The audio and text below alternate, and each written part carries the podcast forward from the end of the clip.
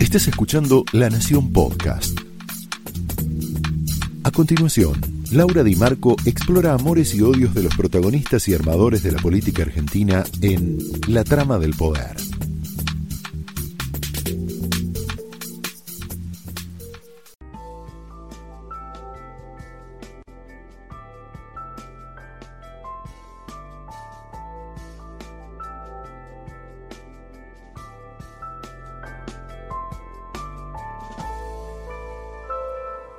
Hola, muy buenas noches, muy bienvenidos a esta tercera temporada ya de La Trama del Poder, eh, un programa en el, lo, donde nos metemos en los nudos, las cosas más intensas de la semana, y esta semana en realidad tiene tres cosas importantes, y lo que queremos hacer en este programa es hacerte fácil lo difícil y analizarlo juntos. La primera cosa es la legalización del aborto, todo el debate, esta idea del presidente Alberto Fernández de mandar el proyecto en diez días al Congreso, un presidente que se propone como feminista, ¿no? Una novedad en la política argentina. El otro tema picante es la reforma judicial, la compulsión tuitera que le agarró a Cristina Kirchner, a la vicepresidenta, ayer, y eh, vamos a desmenuzar un poquito qué significa eso. Y lo, lo último es eh, la economía. Vamos a tener una invitada importante porque también estamos aquí de algún modo analizando y eh, eh, tratando temas vinculados al ocho de marzo, al Día Internacional de la Mujer, y vamos a tener una mujer muy eh, empoderada. Vamos al primer tema, tema Alberto Fernández, presidente peronista feminista. Estuvo ayer en el C C K inaugurando la Semana de la Mujer Trabajadora.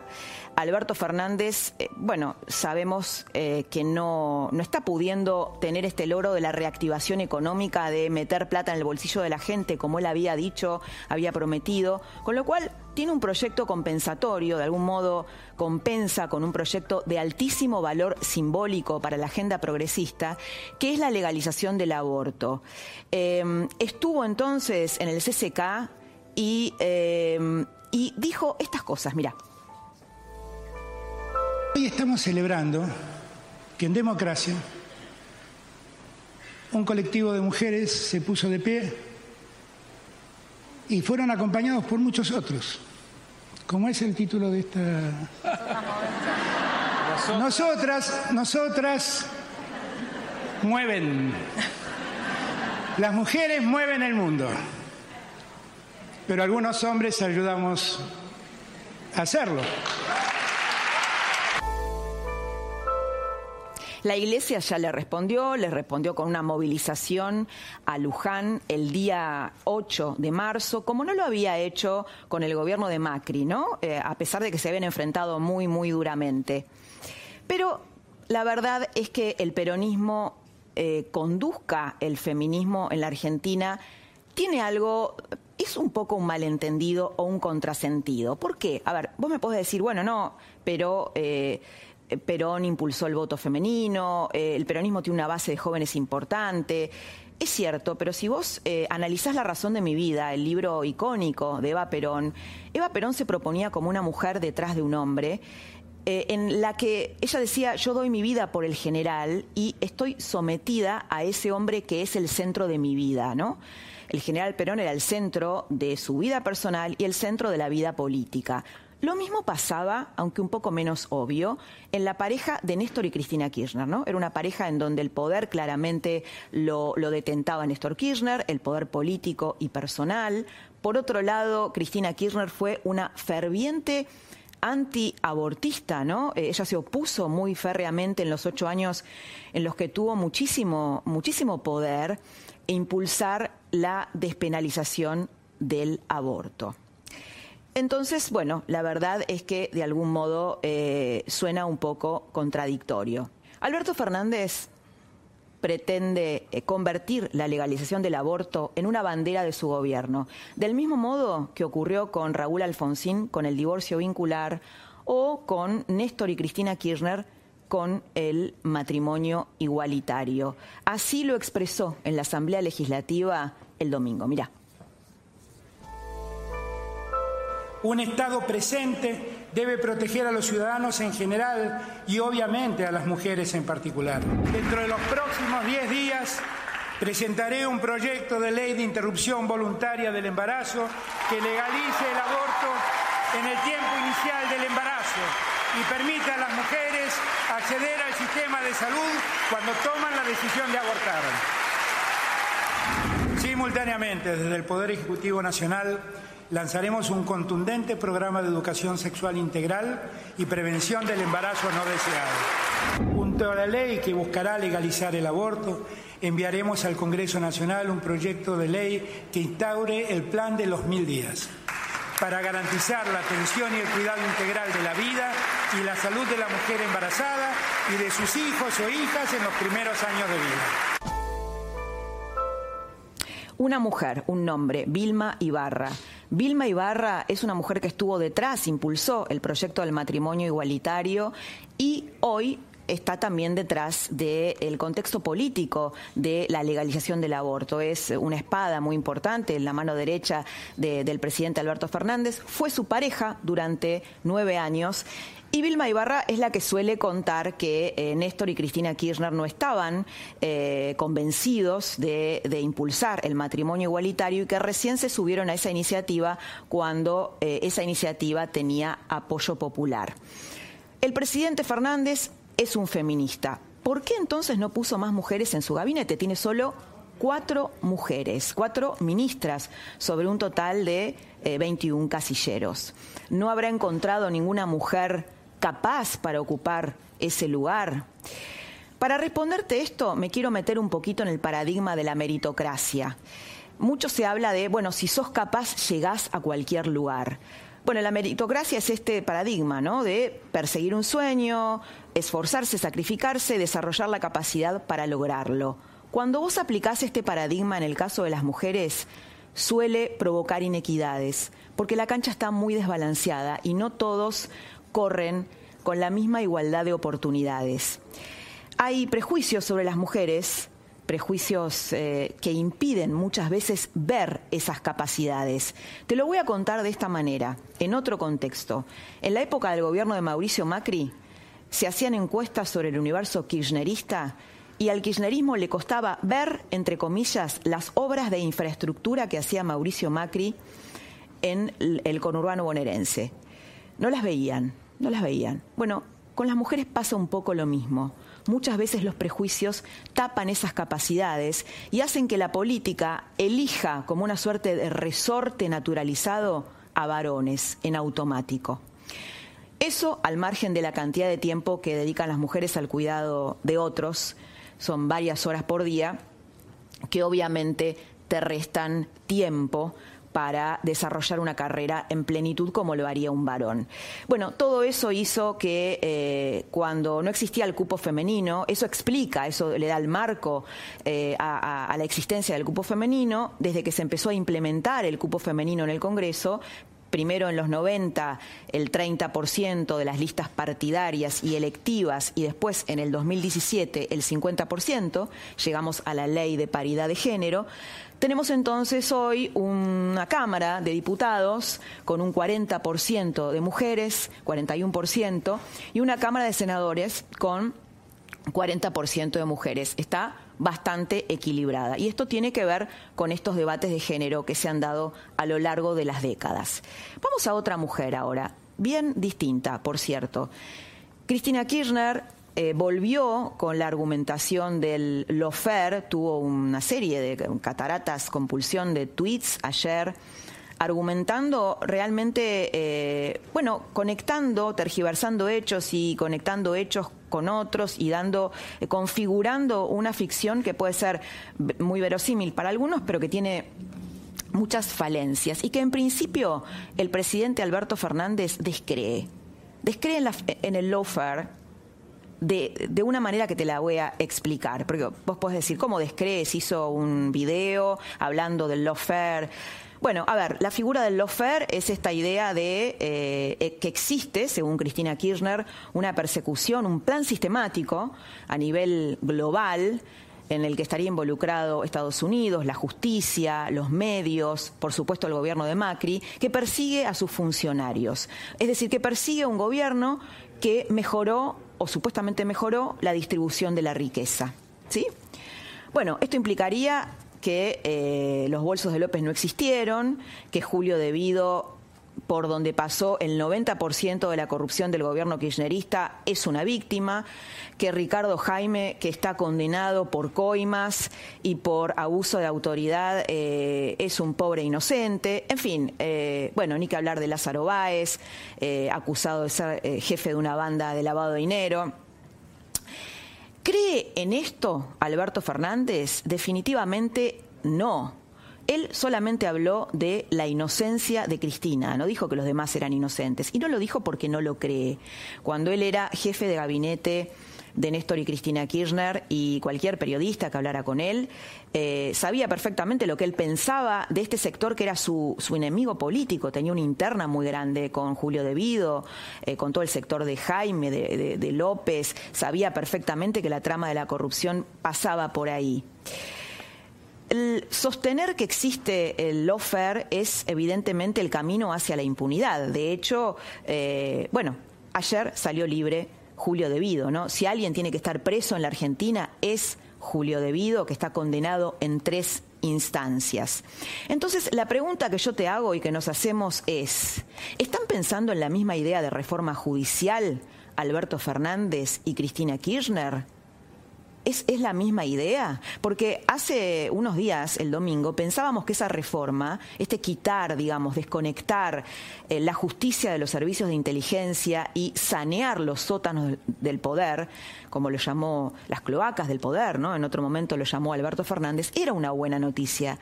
Pero a la luz de los hechos de esta semana, pareciera que ese proyecto apunta más bien a manipular la justicia y a conseguir la impunidad.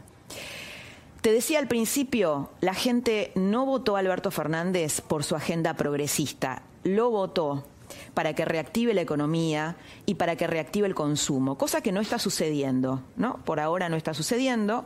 La Argentina ha ampliado sus derechos, su agenda de derechos, y eso está muy bien, pero no ha generado los dólares para satisfacer y para garantizar esos derechos. La torta es la misma, el P B I es el mismo, pero hay mucha más gente sentada a la mesa, porque hace diez años que la Argentina no crece y la industria tampoco. Para hablar de este tema y de este laberinto, de cómo se sale de este laberinto, porque no pareciera que hay medidas encaminadas a, a, a bueno, en principio a favorecer la exportación, que es una manera que tenemos para, para atraer dólares, ni tampoco para atraer las inversiones, como estas medidas no se están viendo. Eh, Trajimos a, a una mujer, invitamos a una mujer, que es Carolina Castro, la primera mujer que está sentada en la mesa chica de la Unión Industrial Argentina, es representante de la industria de, de los autopartistas y es además politóloga. Una mujer muy interesante con la que vamos a hablar de este, de este laberinto y de cómo se sale de este laberinto. La trama de esta noche arranca de esta manera.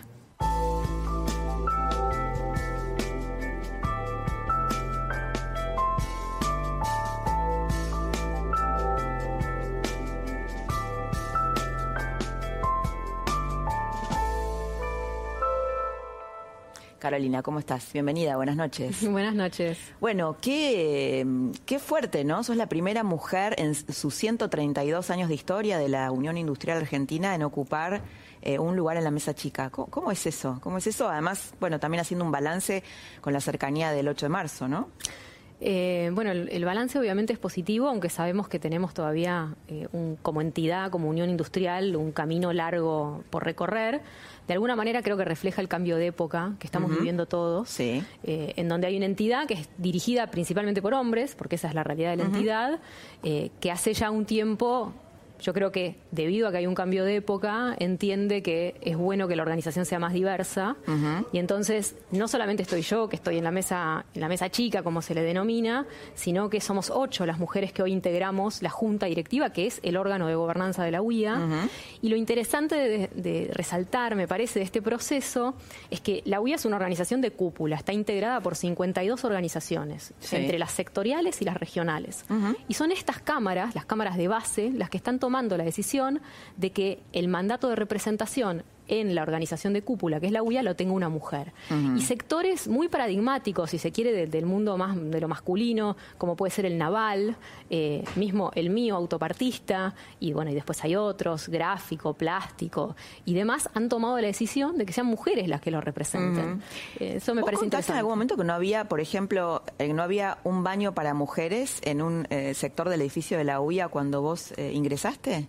Que eran eso, baños de hombres. Est estas, estas son los, los detalles de las anécdotas, ¿no? Que cuando sí, esto es el sexismo surgen, sutil, ¿no? Cuando, cuando se habla de, de, los, de los prejuicios y de un, bueno, de una institución que no está preparada para albergar una mujer, ¿no? Sí, hay, hay que aclarar, y lo vengo aclarando desde que, desde que salió publicada aquella nota, que la U I A tiene baños para hombres y para mujeres, los tiene en todos los pisos, y con lo cual eso es razonable, pero sí en un sector que es donde está la oficina de presidencia, el baño es un baño con mingitorios. Claro, el sector pero, del poder, ¿no? Donde, donde circula el poder. Se, se podría decir que, que eso es así.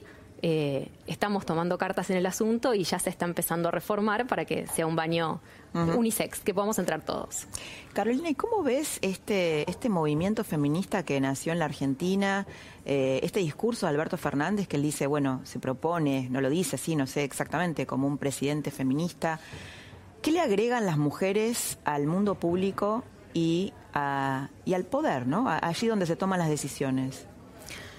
Creo que le agregan mucho, eh, le agregan diversidad, que es algo que, que nos falta cuando solamente la mesa está integrada por un, un tipo de, de digamos de, de, del género. Uh-huh. Y obviamente cuando hablo de diversidad me parece que incluso hasta esta agenda lleva más allá del tema de, de la mujer, aunque claramente el tema de la mujer es un tema muy importante y sobre el que se hace mucho foco, pero creo que le da diversidad porque finalmente lo que tienen que hacer los órganos de gobierno y lo que tenemos que hacer la, también las empresas, porque las empresas no, nos relacionamos con la sociedad, es representar y reflejar esa sociedad e interpretarla todo el tiempo. Lo tiene que hacer lo público y lo tiene que hacer lo privado. Y para poder hacer eso bien, necesitas equipos más diversos, que reflejen la diversidad a ver, que tenés en la sociedad. Un caso para que se entienda, porque esto a veces se dice, pero no se termina de entender. Eso, en el periodismo, por ejemplo, es muy evidente, ¿no? Que las miradas son muy distintas sobre la realidad. ¿Cómo sería en la industria? Bueno, esto pasa en, en, en, en distintos sectores, su, suceden cosas distintas. Te, dos anécdotas. Yo no vengo del mundo de los que programan, del software, eh, pero si hablas con cualquiera de las chicas que está en programación, que siguen esa agenda, y también con los varones que entienden estos temas, te dicen que en los algoritmos hay sesgos en la programación de la persona que lo está haciendo. Uh-huh. Entonces hay muchas empresas que se dedican a programar. Explica, chiquito, qué es un algoritmo. No, el algoritmo es qué es lo que hace. Por ejemplo, haces una búsqueda en internet y qué hace, digamos, el, el buscador para tirarte el, el feed lo que vos que estás buscando, ¿no? Y entonces va teniendo en cuenta tus búsquedas pasadas, qué, qué hiciste, qué no hiciste y demás. Bueno, lo que me dicen la gente que está en programación es que hay sesgos cuando alguien programa cómo, qué va a decir ese algoritmo respecto de la búsqueda que vos estás haciendo.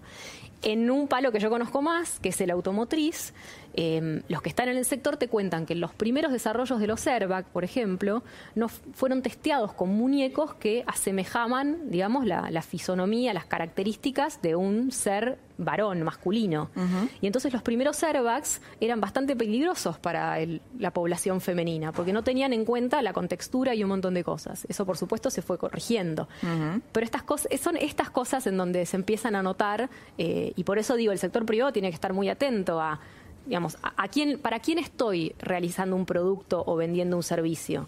Bueno, para una población que es diversa. Entonces uh-huh. yo tengo que integrar mi organización de forma diversa también, para reflejarla. Exactamente, y para poder interpretarla, ¿no? Totalmente. Tema economía. La industria viene cayendo desde el dos mil, la actividad industrial, ¿no? Desde el dos mil once, un poco en sintonía con la economía argentina que no crece.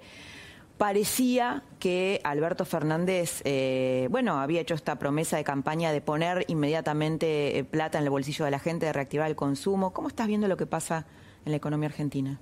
¿Y qué puede pasar? Estamos en una situación, en particular en la industria, que es eh, muy preocupante, porque venimos de muchos años de caída.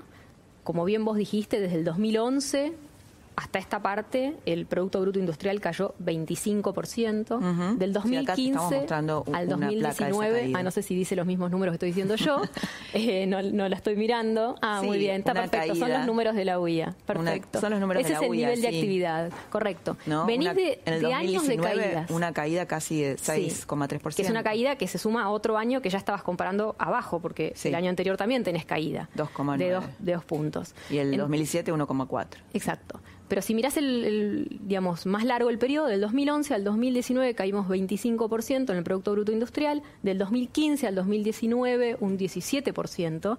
Entonces, yo digo, veníamos ya muy en baja, desde el dos mil quince es como que nos subimos al tobogán y, y aceleramos esa caída. Uh-huh. Y hoy estamos en una situación realmente compleja en donde se perdieron muchos empleos, se perdieron mercados de exportación, cerraron empresas. Entonces, la situación es muy compleja para todos los sectores industriales. Uh-huh. eh, cayó hasta el consumo una, de alimentos, una, digamos. Un, un paréntesis acá, Carolina, porque es, es, es curioso, el, el kirchnerismo tiene un discurso en, lo, en el que dice que se industrializó, que ellos generaron industrialización de la Argentina. Lo repite la militancia y todo. Cuando vos ves estos eh, gráficos, ¿dónde está esa industrialización? Bueno, vos podés hablar de un periodo hasta el dos mil once en donde lograste recuperar eh, una capacidad industrial que te llevó a valores similares a la de la, de la década del setenta. De la década del setenta habíamos venido cayendo, cayendo, cayendo, y después en el dos mil once volvimos a esos niveles que teníamos en la década del setenta. Ajá. Y eso es una parte de, digamos, de una gestión kirchnerista, si se quiere. Sí. De ahí en más, o sea que eso esa, no es, se hay pudo, una media uh, verdad de, en absolut, eso, ¿no? Absolutamente. Uh-huh. De ahí en más no se pudo sostener. Y lo que desde la Unión Industrial Argentina venimos diciendo hace ya muchos años, décadas diría, eh, y es lo que capaz cuesta, cuesta tanto, es que desarrollarte, tener política industrial, tener una macroeconomía que está de alguna manera alineada con esa política industrial, son temas muy complejos de realizar. Son pocos los países en el mundo que en las últimas décadas lograron desarrollarse. Son los menos, no los más. Porque realmente requiere políticas muy complejas de tu sistema científico-tecnológico, de tu situación tributaria, de las tasas de financiamiento que le otorgas al sector para crecer.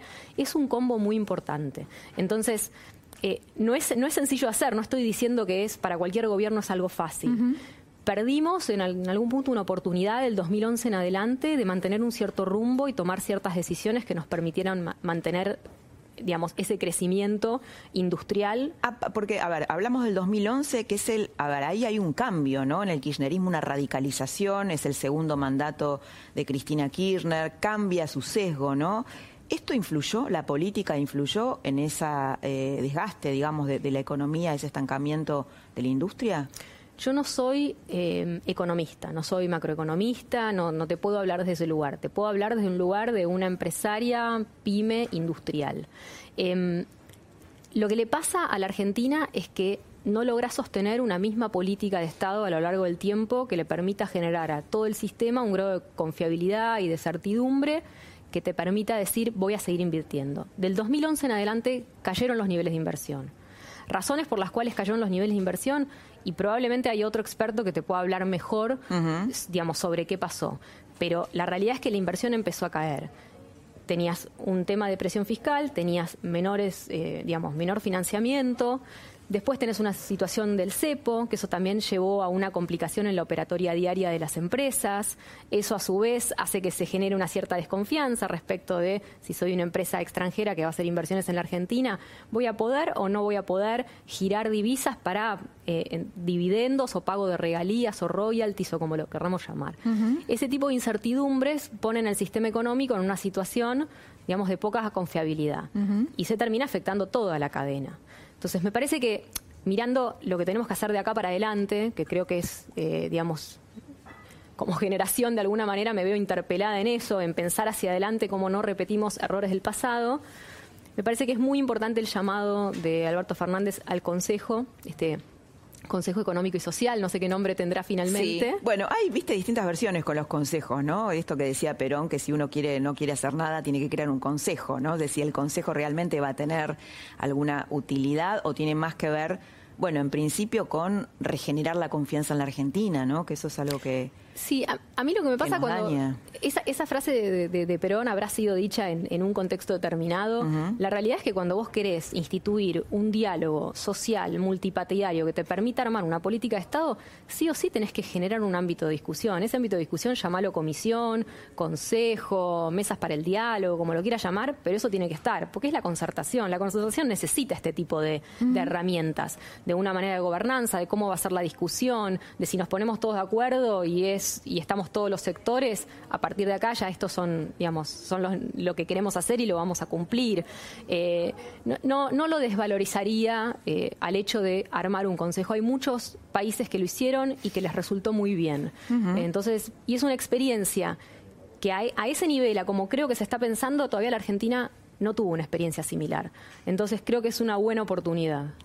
¿Cómo ves el perfil de Cristina Kirchner, su liderazgo y... En relación a la economía, hay muchas miradas que, que, bueno, que sugieren que Cristina complica la economía de la Argentina al lado de Alberto Fernández. Por ahí es una pregunta un poco, tal vez, eh, difícil para que la respondas, pero... No, creo que, creo, que que tenemos un, creo que tenemos un sistema de gobierno que es un sistema de gobierno presidencialista, uh-huh. y eso te lo digo como politóloga, como egresada de, de la carrera de Ciencia Política en la UBA, eh, con lo cual me parece que...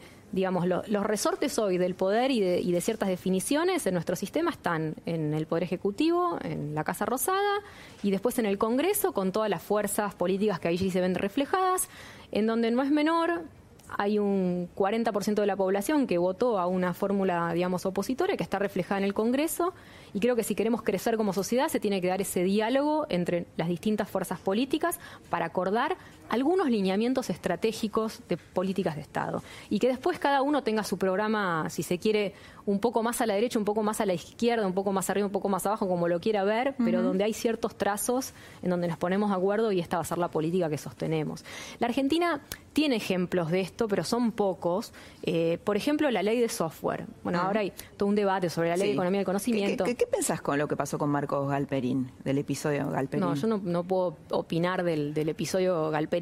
Yo lo que te digo es, la ley de software es una ley que creó un gobierno que fue transitando distintos gobiernos de distintos signos políticos y que se mantuvo en el tiempo y que le permitió a un sector de la economía, que es un sector muy interesante, que exporte y que emplee más gente. Uh-huh. O sea, el Estado tomó la decisión de resignar ciertos ingresos del presente para apostar a un desarrollo en el futuro de un sector. Uh-huh. Y hoy hay algo que no existía antes. Entonces, nadie puede decir que eso fue gasto, fue inversión. Uh-huh. Y una mirada más largoplacista, ¿no? Totalmente, que estás diciendo. Totalmente. Necesitamos eso multiplicado por muchos otros sectores. Uh-huh. ¿Esperabas, qué esperabas, digamos, qué esperás del gobierno de Alberto Fernández en el área económica? Espero coordinación. Espero uh-huh. coordinación entre el Banco Central, el Ministerio de Hacienda, el Ministerio de Desarrollo Productivo, el Ministerio de Trabajo. Eh, me parece que son cuatro ministerios, por supuesto, hay otros ministerios muy importantes, el de, el de Desarrollo Social, el de Salud, el de Educación, son las bases de la sociedad. El nuevo, el de la ministra Elizabeth Gómez Alcorta, es muy importante, pero en términos de lo que es el sector privado, estos cuatro son clave. No, no puedes tener un gobierno que, digamos, una de sus patas económicas piense una cosa y la otra piense otra. Tienen uh-huh. que todos estar esto alineados. Esto es un poco lo que pasaba, o ustedes han hecho críticas en el gobierno de Macri, pasaba esto, ¿no? Sí, yo creo que sí, que el diagnóstico uh-huh. no era compartido, entonces capaz después la política no era, no era consensuada. La última, Carolina, aborto, legalización del aborto, ¿qué pensás? A favor, tengo las uñas de verde. Ah, mirá. Bueno, un gusto sí. haberte tenido Gracias, esta eh. noche acá. Quédate porque en un ratito la vamos a tener a Silvia Lospennato, la, bueno, la referente más importante de Juntos por el Cambio por la legalización del aborto. Vamos a hablar mucho con ella.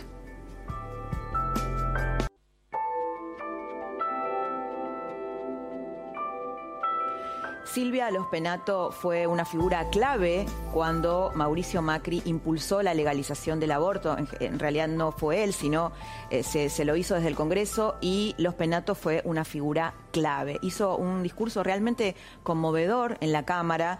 Eh, su mensaje fue elegido uno de los siete mensajes feministas de la década. Y yo quiero hablar con ella, con Silvia Lospennato, porque quiero saber qué siente cuando lo ve a Alberto Fernández con esa bandera.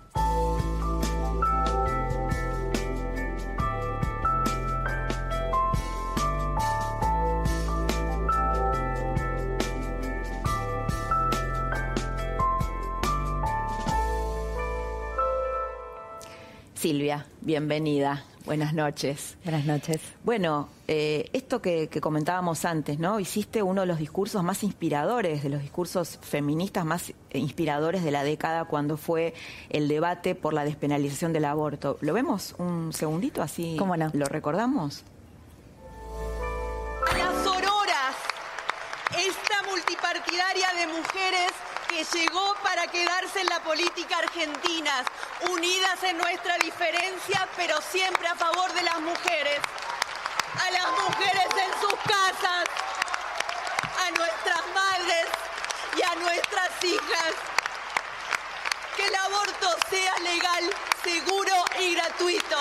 Que sea ley.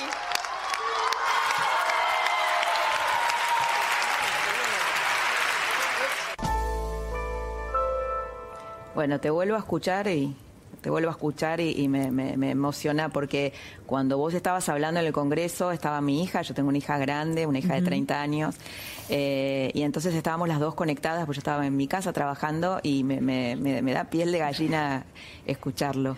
Eh, bueno, creo que este debate tenía, tiene gran parte de eso, ¿no? De vincular intergeneracionalmente a las mujeres. En este, en este debate se está discutiendo parte de la historia, de la historia triste de muchas mujeres en la Argentina, de la historia que estuvo oculta, de las historias personales, de las historias familiares, eh, pero a su vez tiene este lado lindo, este lado que vincula que esta situación por la que atravesaron muchas mujeres y siguen atravesando al día de hoy, hace tantos años, cruza muchas generaciones. Entonces en la familia se dan debates donde hay historias de abortos de abuelas, de madres, de hijas, de amigas, eh, y me parece que es parte de lo que genera tanta conmoción uh-huh. cuando uno habla de este tema, y sobre todo porque estamos animándonos como sociedad a dar un paso para que nuestras hijas, Eh, mis hijas, que son chiquitas, uh-huh. crezcan en un país que respete su autonomía, la autonomía de sus cuerpos, que respete sus decisiones cabalmente, las decisiones de las mujeres.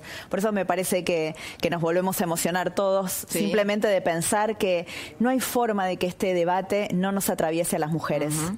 Ahora, Silvia, no sé qué pensás, ¿no? Pero yo recién te escuchaba, tengo una posición pública a favor de la legalización, pero me molesta, a ver, hay mucha gente que nos está escuchando y está en contra, uh-huh. y está muy bien porque es su posición. Uh-huh. Me, me hace un poco de ruido cuando desde, como también hay una grieta acá, ¿no? Uh-huh. Entre los, obviamente, y fuerte, entre los verdes y los celestes, cuando se habla de que el sector que está en contra es un sector antiderechos. Uh-huh. Porque me suena como al revés, ¿no? Cuando te dicen desde este sector abortista o asesina, no sé, una sarta de, de, de barbaridades. ¿Cómo ves ese, ese discurso? Me parece que ahonda un poco la grieta. Bueno, yo creo que tenemos ahora una nueva oportunidad como sociedad. Vamos a empezar en los próximos días un debate nuevamente. Y me gustaría a mí que hubiera un compromiso de todos, de las comunicadoras, de los comunicadores, de los políticos, eh, de la sociedad civil, de dar un debate libre de discursos de odio, tratando uh-huh. de ser un poco más empático con la posición del otro y, y específicamente sostener la posición de uno a través de las razones que uno tiene. Yo creo que quienes estamos a favor de la legalización tenemos tantas razones que no necesitamos ningún tipo de agresión o de descalificación del otro para, para poder explicar y que la sociedad acompañe a nosotras, al movimiento de mujeres y ahora al presidente también en esta iniciativa que va a enviar al Congreso. Uh-huh. Eh, así que creo que sí que tenemos una oportunidad de que sea un debate diferente, ¿no? Un que debate algunos... de diversos puntos de vista, un debate de salud, ¿no? Donde cada uno ve las cosas de una manera diferente. A mí me parece respetable alguien que considere que, bueno, que, que, que, que quiere salvar una vida o que ve una vida eh, uh-huh. en, en el embarazo desde su concepción, o bueno, todos los argumentos que tiene eso, la gente que está a favor. Por eso me de, parece que, de la preservación, que ¿no? Nosotros siempre señalamos que si hay algo que distingue a los pañuelos verdes y a los pañuelos celestes, tiene que ver con que la opción por la legalización del aborto es una opción que respeta las decisiones individuales.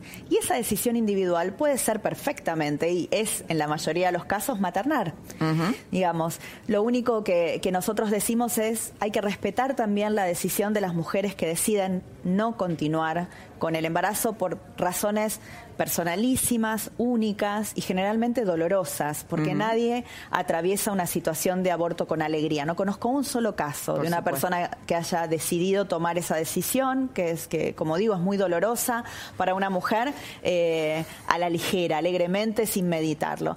Eh, lo que nosotros decimos es el Estado tiene que estar para acompañar, cualquiera sea la posición de la mujer. Por eso yo, la verdad... El presidente dijo que iba a enviar este proyecto junto con el de los mil días. Uh-huh. Y algunos dicen, este es un proyecto para contentar a la Iglesia, para sí. contentar al Papa. ¿Y no es así? Y yo tengo otra visión absolutamente diferente. Yo creo que la mirada que tiene el presidente sobre los derechos de las mujeres es integral. Uh-huh. Y que entonces está eh, generando dos iniciativas que complementan ese respeto por la autonomía de las mujeres. Él dijo en su discurso, yo rescato esta frase porque realmente me pareció maravillosa, en el siglo veintiuno no podemos seguir discutiendo uh-huh. las decisiones individuales sobre los cuerpos. Uh-huh. ¿No? Y esta ¿Te hubiera decisión... gustado que Macri dijera eso, tu presidente en ese momento? Bueno, por supuesto, digo, a uh-huh. mí me hubiera, a mí me hubiera gustado eh, que él acompañara eh, esta ley, pero lo respeto, respeto uh-huh. la decisión que además nunca la ocultó. La dijo desde el primer día y sobre todo respeto y valoro que aún estando en una posición contraria a, a la sanción de la ley, él tuvo una actitud republicana. Dijo, este uh-huh. es un debate que está en la sociedad, los, las mujeres y el movimiento de mujeres lo está reclamando hace muchísimos uh-huh. años. No voy a ser como otros que cerraron el Congreso a este debate. Yo, uh-huh. al contrario, me paro frente al Congreso y les digo, creo que la sociedad está madura para darlo, pero yo no estoy a favor. Uh-huh. Y entonces me parece que es una, una, una decisión que... con el tiempo se va a valorar más todavía. Yo creo que pronto eh, tendremos la ley sancionada y después, cuando uno mira retroactivamente, ¿no?, cómo fue todo el proceso, el paso que dio el presidente Macri mm. va a ser valorado como un paso muy importante para que finalmente consideramos la ley y, por supuesto, digamos, la convicción que tiene hoy el presidente Fernández a mí me parece que va a ser determinante para que tengamos mm. la ley. Claro, un poco la diferencia, antes en la apertura del programa yo decía, bueno, eh, Alberto Fernández quiere dejar una huella con este proyecto, Eh, lo está impulsando del mismo modo que Alfonsín in, uh-huh. impulsó el proyecto del divorcio vincular y estaba de acuerdo, y el matrimonio igualitario, Néstor y Cristina Kirchner finalmente estuvieron de acuerdo. La diferencia con Macri es que él no estaba de acuerdo, ¿no? Uh-huh. Tal vez por eso es que, eh, tal vez eso influyó que, en que se trabara el Congreso, no, no sé. No, yo creo que, al, que, que los argentinos no estamos acostumbrados eh, a un presidente absolutamente republicano, uh-huh. que no quiere imponer su, su decisión personal. Y, y la verdad es que la discusión del aborto fue una prueba de cuán republicano fue el presidente Macri, que estando abiertamente en contra, porque lo dijo en el mismo en el mismo discurso en el que instó al Congreso a que se diera este debate, él dijo, mi posición es contraria a la aprobación de este proyecto, uh-huh. ¿no? Este, así que a mí me parece que hay que valorar ese ese momento. Sin ese momento es difícil que hubiéramos llegado a este momento. Ajá, como ahora, que aquel momento pavimentó este momento. Creo que fue sin duda un catalizador, un acelerador del proceso que se venía dando, ¿no? Porque uh-huh. hay que decir que el proyecto está en las calles hace muchísimo, muchísimos años y que cada vez la marea verde fue creciendo. Fue creciendo tal vez más subterráneamente y de repente cuando se abrió el debate en el Congreso, cuando la política le hizo lugar a esta discusión, salió, digamos, fuertemente y la vimos todos y la seguimos viendo, ¿no? ¿Qué sentiste? Recién veíamos tu discurso, nos emocionábamos. ¿Qué sentiste cuando lo escuchaste a Alberto Fernández decir que va a promover la legalización, que va a enviar el proyecto? ¿Qué te pasó? Por, sí, por me, me, me emocioné, me uh-huh. emocioné porque definitivamente no importa que, que él sea parte de otro, de otro, de otra fuerza política, está interpretando lo que yo creo es un reclamo mayoritario de las mujeres en la Argentina. Creo que usó las palabras adecuadas, porque además de hablar de, del problema de salud pública uh-huh, que viene a atender uh-huh. este proyecto, sin duda, como yo siempre recuerdo, cincuenta mil mujeres se atienden por año en el sistema público de salud, tantas otras en el sistema privado de las que no tenemos contabilidad, eh, por consecuencias de abortos clandestinos, ¿no? Entonces es un problema mayúsculo que tiene la salud argentina, eh, pero él además habló de la autonomía, uh-huh. empezó así, y habló de otra cosa que me parece muy importante, habló de dejar atrás el discurso hipócrita sobre este uh-huh, tema. Uh-huh. No hay que ser hipócrita, porque las cincuenta mil mujeres justamente son las que tienen problemas, complicaciones. Uh-huh. Ahí por ende son cincuenta mil de muchísimas más. La letra de Vilma Ibarra, ¿no? Este... Parecerá que está la letra de Vilma Ibarra. Bueno, puede ser, sí. puede ser uh-huh. que esté que esté la letra de Vilma. Digamos, yo creo que hay una convicción del presidente, independientemente sí. de quién no, haya no. escrito el sin discurso. Sin duda, sin duda. Eh, este... Pero me refiero a la letra política, bueno, al contexto. Eh, ella, ella es una militante por la legalización del aborto desde hace muchísimos años, una persona que respeto muchísimo. ¿La este... conoces? Sí, la conozco. Este, así que eh, tal vez haya sido su letra. Pero lo importante es que, es que estuvo en el discurso, que yo creo que el presidente está convencido, lo dijo con mucha convicción, y es muy importante, Laura, porque nosotros seguimos teniendo alguna dificultad en el Senado, uh-huh. pero en el Senado tenemos hoy un presidente que envía un proyecto, un bloque mayoritario del oficialismo, Uh-huh. Y, y quien conduce el, pre, el Senado, la vicepresidenta de la Nación, que ya ha votado a favor y que además también hizo un discurso encendido en relación, digamos, uh-huh. a, a, a la posición. Yo recuerdo muy bien que dijo que el, el, el peronismo iba a ser popular, nacional y feminista, ¿no? Ella terminó sí, algo así. Mucho, ¿no? Porque ella cuando fue presidenta Totalmente, durante ocho fue, años tenía una posición absolutamente antiabortista, en contra. Fue un, un vuelco absoluto en su sí. posición. Porque ¿Qué piensas de ese decía, vuelco? Ella explicó que... ¿Te parece sincero? Que, Ella explicó que ese vuelco había sido a raíz de la militancia feminista de su hija, que digamos la, sí. la vemos, este, y, y yo creo en eso. Muchos diputados uh-huh. me dijeron a mí, muchos compañeros míos que habían cambiado una posición que tenían al principio, sí. tal vez sin meditarla, en contra del proyecto por hablar con sus propias hijas. Uh-huh. Este... Te cuento algo en este caso, ¿no? Vos sabés que Vilma Ibarra cuenta que cuando ella hizo el proyecto de matrimonio igualitario, Néstor y Cristina Kirchner no estaban de acuerdo, uh-huh. y que ella, y que inclusive le, la obligó llegaban un poco a ir para atrás con ese proyecto y se suben ese proyecto cuando el proyecto empezó a tener apoyos. Bueno, tal vez, no sé, pudo haber pasado algo así, pero bueno, la realidad bueno, es que cambió su posición. A mí eso igual me parece muy importante.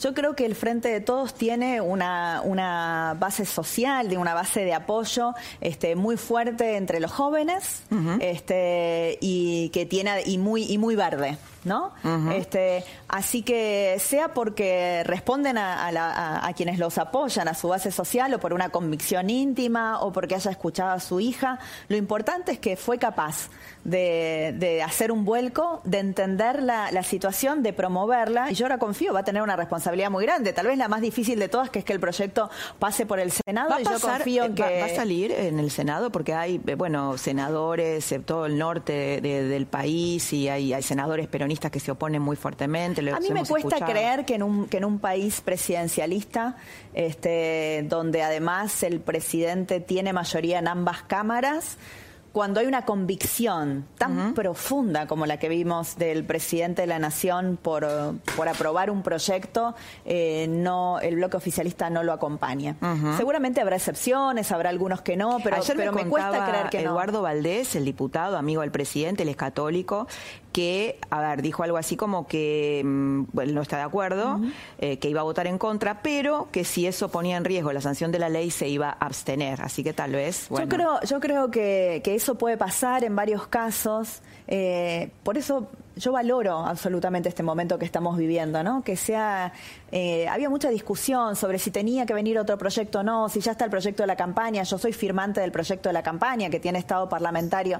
Pero quienes conocemos el funcionamiento del Congreso sabemos que cuando la decisión presidencial está estampada en la firma de un proyecto de ley que viene uh-huh. al Congreso, eso para el bloque oficialista tiene una enorme relevancia, uh-huh. ¿no? Y, y además, si uno manda un proyecto poco convencido, pero después de escuchar al presidente con su nivel de convicción, con la explicación tan clara que hizo de por qué la Argentina necesita tener esta, esta legislación, yo espero que efectivamente avancemos rápido en la sanción del proyecto. Silvia, no, porque siempre pensé cómo te sentías sosteniendo una posición minoritaria en Cambiemos.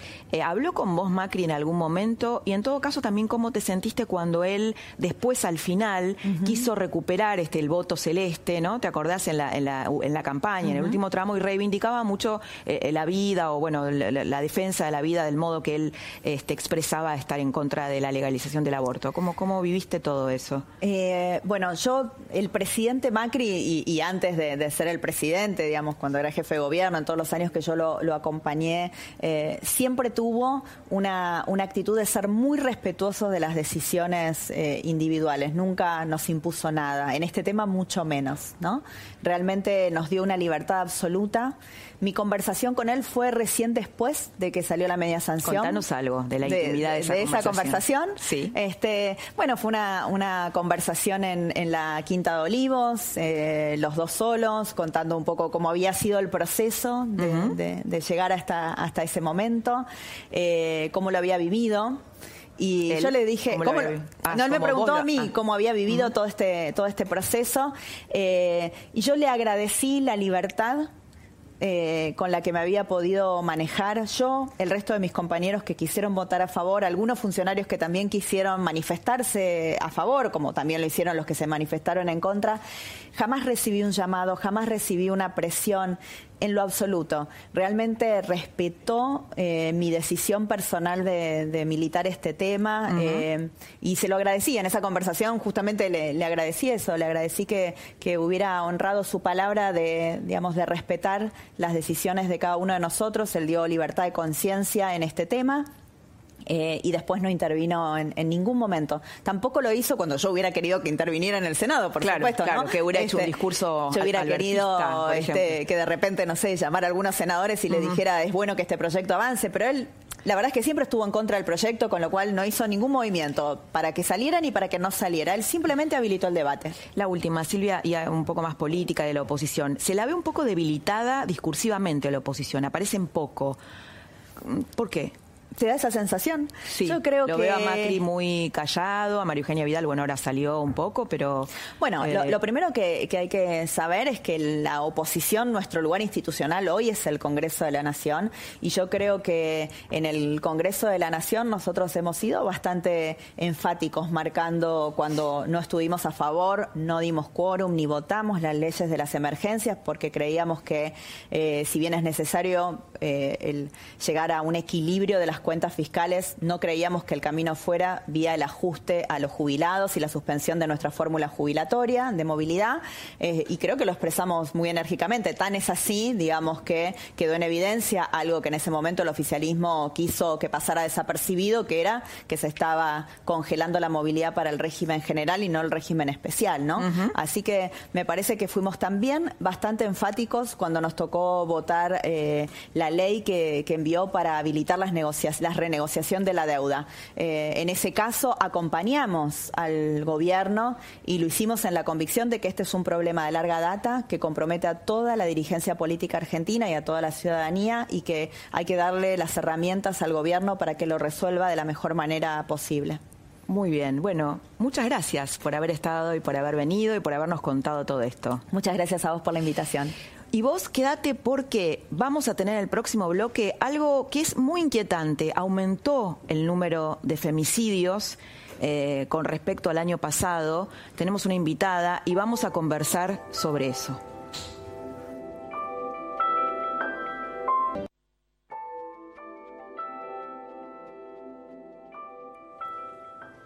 A pesar de que se está hablando mucho sobre el tema hace, hace muchos años en los medios, y de que hay un movimiento feminista importante en la Argentina, aumentaron los casos de femicidios. Mirá, acá tenemos eh, algunas cifras. Estamos aquí con, con Carla Carrizo, diputada por Evolución Radical y una especialista. Carla, gracias por estar con sí, nosotros. Gracias a vos. Para analizar un tema triste, ¿no? Y, y un poco inexplicable. ¿Qué? ¿Qué, ¿Qué pensás de esto? Mira, en dos mil diecinueve hubo doscientos noventa y nueve femicidios de mujeres y niñas, un caso cada veintinueve horas. Sí, la verdad que es impotencia y dolor, porque en realidad no es que no hay políticas públicas y no es que no que empezamos ayer, ¿no? Uh-huh. Ni una menos fue una movilización social más que una... una manifestación política, fue liderada por periodistas, eh, pero hay la primera serie de eh, cinco años la dio el INDEC el año pasado, y en realidad las formas de violencia aumentan. La pregunta es ¿por qué? Y la agresividad. Esta semana tuvimos a, a un femicidio donde la quemaron a una chica en sí, la no es solo la, no es solo la cantidad, sino la intensidad. Uh-huh. Entonces la pregunta es ¿por qué? Y la primera lectura, me parece a mí, es que eh, el movimiento feminista empodera a las mujeres, y eso genera realmente un quiebre de estatus, y el quiebre de estatus va a generar más violencia. Uh-huh. O sea que lo, la paradoja sería más mujeres empoderadas, más violencia. La pregunta es por qué el Estado no cuida, o cuida mal, uh-huh. o mira mal. Uh-huh. Y eso es un poco la interpelación que nos tenemos que hacer. Bueno, había en algún momento muchos de los femicidios habían sido denunciados, ¿no? Había habido denuncias, mira, acá tenemos las cifras de los hijos que quedaron sin madre, porque esta es la otra cara del drama. Acá una de cada cinco mujeres tenían denuncias previas. Pero vos sabés que es poco, ese es el dato. Nosotros decimos cuáles eran nuestras consignas, ahora que sí nos ven, pues parece que no nos ven, no nos ven como deberían vernos, no, no nos ven bien, porque menos del diez por ciento de las mujeres víctimas por femicidios, que es además el, el, la máxima intensidad de violencia, sí, sí. solamente menos del diez por ciento denuncia, es decir que eso, todavía el Estado no llega al ámbito privado. Uh-huh. Veía, vos sabés que me impresionaba, uno de los femicidas de esta semana tenía, había tuiteado eh, frases para solidarizarse con otras chicas que habían sido víctimas de femicidio, ¿no? Una cosa... Eso es, eso es como una... una, una, una no, no logro... Configura entender. Una situación como media eh, ¿no? psicopática, psicopática ¿no? Sí. Pero a mí me parece eso, cómo mira el Estado. Y me parece que mira mal, porque está mirando en forma masculina y, y mira tarde. Uh-huh. eh, ¿Por qué las mujeres no denuncian? Sigue siendo el ámbito privado un lugar donde no entra el Estado. Y entonces me parece que ahí el Estado tiene que mirar mejor. Solamente nos mira con la seguridad, uh-huh. la justicia, y ahí solamente llega al pico es máximo de cultural, intensidad, llega ¿no? tarde. Digo, el hecho de que yo hoy lo comentaba al principio, de que las mujeres seamos figuras de menor valor, eso también eh, ¿no? eh, abona un camino para Totalmente. Una desigualdad de poder. Yo creo que tenemos que llegar antes, extremo, claro, antes Laura. Claro, ¿Se acordás claro. con el tema de las vacunas? Uh-huh. Que el eslogan eran con mis, con mis hijos no. Bueno, nosotros tenemos que ir a la escuela a decir con mi madre no, con mi hermana no, con mi tía no, porque el Estado no llega a, al, al ámbito privado, no nos ven ahí. Eh, Vos fíjate este, esta cifra, ¿no? El cincuenta y dos por ciento fueron asesinadas en sus Ahí está, hogares. En el ámbito privado. Es decir, la casa, ¿no? Tanto que, bueno... tememos de la inseguridad en la calle, finalmente para las mujeres... El peligro está dentro. La casa, el peligro está dentro. ¿Y qué dicen las estadísticas? Hoy sabemos un poquito más. Esto que vos decís, qué ocurre en la casa y quiénes... Sabemos un poquito más el perfil de las víctimas.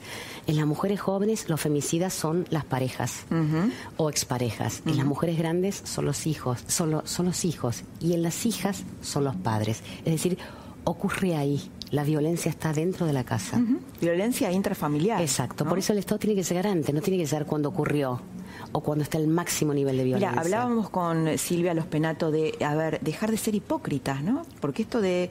Eh, en las familias pasan cosas muy violentas y hay que poder verlas.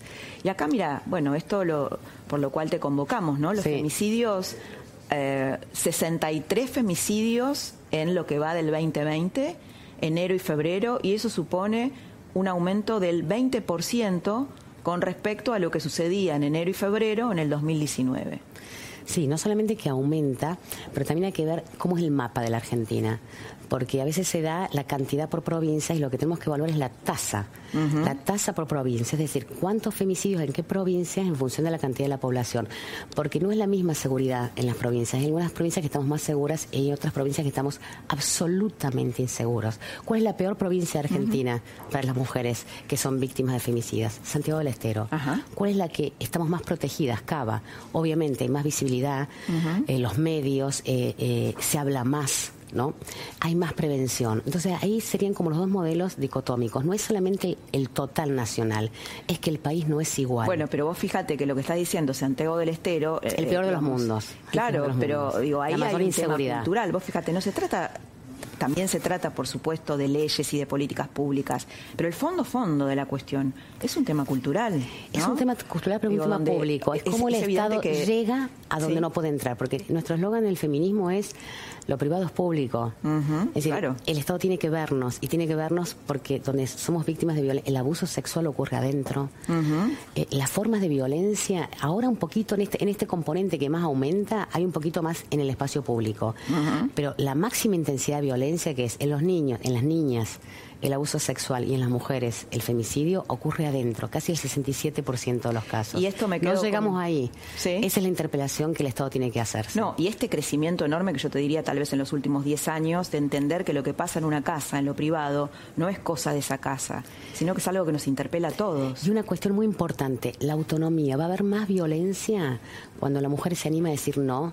y no tienen los recursos para protegerse. Uh-huh. Necesitamos, eh, mira, vos decías un poquito la, el feminismo, las mujeres en el peronismo. Necesitamos un tema, si ¿sí? uh-huh. hablamos, queremos hacer una reivindicación de Evita, no, no hablamos de, de equidad salarial en la Argentina, no hablamos, o sea, hay un montón de formas de violencia que son no son explícitas, pero configuran y aumentan la violencia física, uh-huh. porque las mujeres no tienen dónde ir. Es decir, para poder decidir y decir un no contundente, tengo que tener recursos para sobrevivir. Argentina todavía no tiene eso. Llega tarde, llega con la policía y, y el botón de pánico. Pero claro, necesitamos proteger algo. La verdadera autonomía es poder, Carla, decir no antes. Muchísimas gracias por haber estado acá con nosotros y ayudarnos a entender eh, este gráfico. No, te vamos a seguir este año. Bueno, y nosotros nos reencontramos el próximo jueves aquí a las diez de la noche en La Nación Más, en La Trama del Poder. Y quédate porque ahora viene Carola Hill con Lo que el día se llevó. Chau.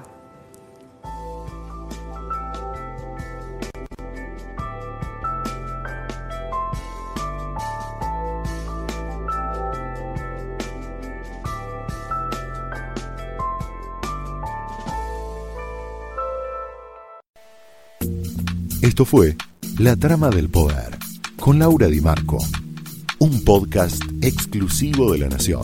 Escucha todos los programas de La Nación Podcast en doble u doble u doble u punto la nación punto com punto a r. Suscríbete para no perderte ningún episodio. Estamos en Spotify, Apple Podcast, Google Podcast y en tu reproductor de podcast favorito. Seguí escuchando La Nación Podcast.